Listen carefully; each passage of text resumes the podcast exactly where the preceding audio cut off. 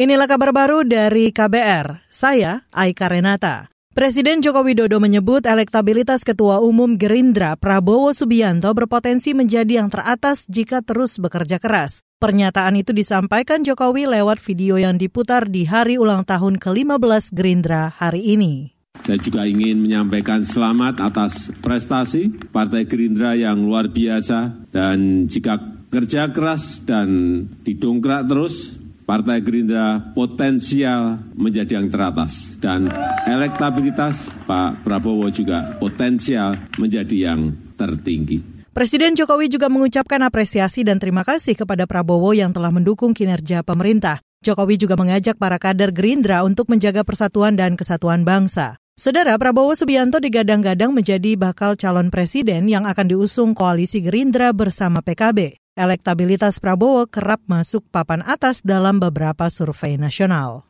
Kita beralih saudara, pimpinan pusat PP Muhammadiyah memutuskan awal Ramadan 1444 Hijriah bertepatan pada Kamis 23 Maret 2023. Sementara satu Syawal atau Idul Fitri pada 21 April 2023. Keputusan tersebut berdasarkan hasil hisap halal yang dipedomani Majelis Tarjih dan Tajdid Muhammadiyah. Sekretaris PP Muhammadiyah Muhammad Sayuti mengatakan, itimak menjelang Ramadan baru terjadi pada 30 Syaban atau 22 Maret dini hari. Sedangkan ijtimak menjelang Syawal terjadi pada 29 Ramadan atau 20 April. Umur bulan Sya'ban dengan demikian 1444 Hijriah adalah 30 hari dan tanggal 1 Ramadan 1444 Hijriah jatuh pada hari Kamis PON 23 Maret 2023. Itu tadi Sekretaris PP Muhammadiyah Muhammad Sayuti. Sementara itu Ketua Umum PP Muhammadiyah Haidar Nasyir mengatakan, ada kemungkinan penetapan satu syawal berbeda dengan ketetapan pemerintah.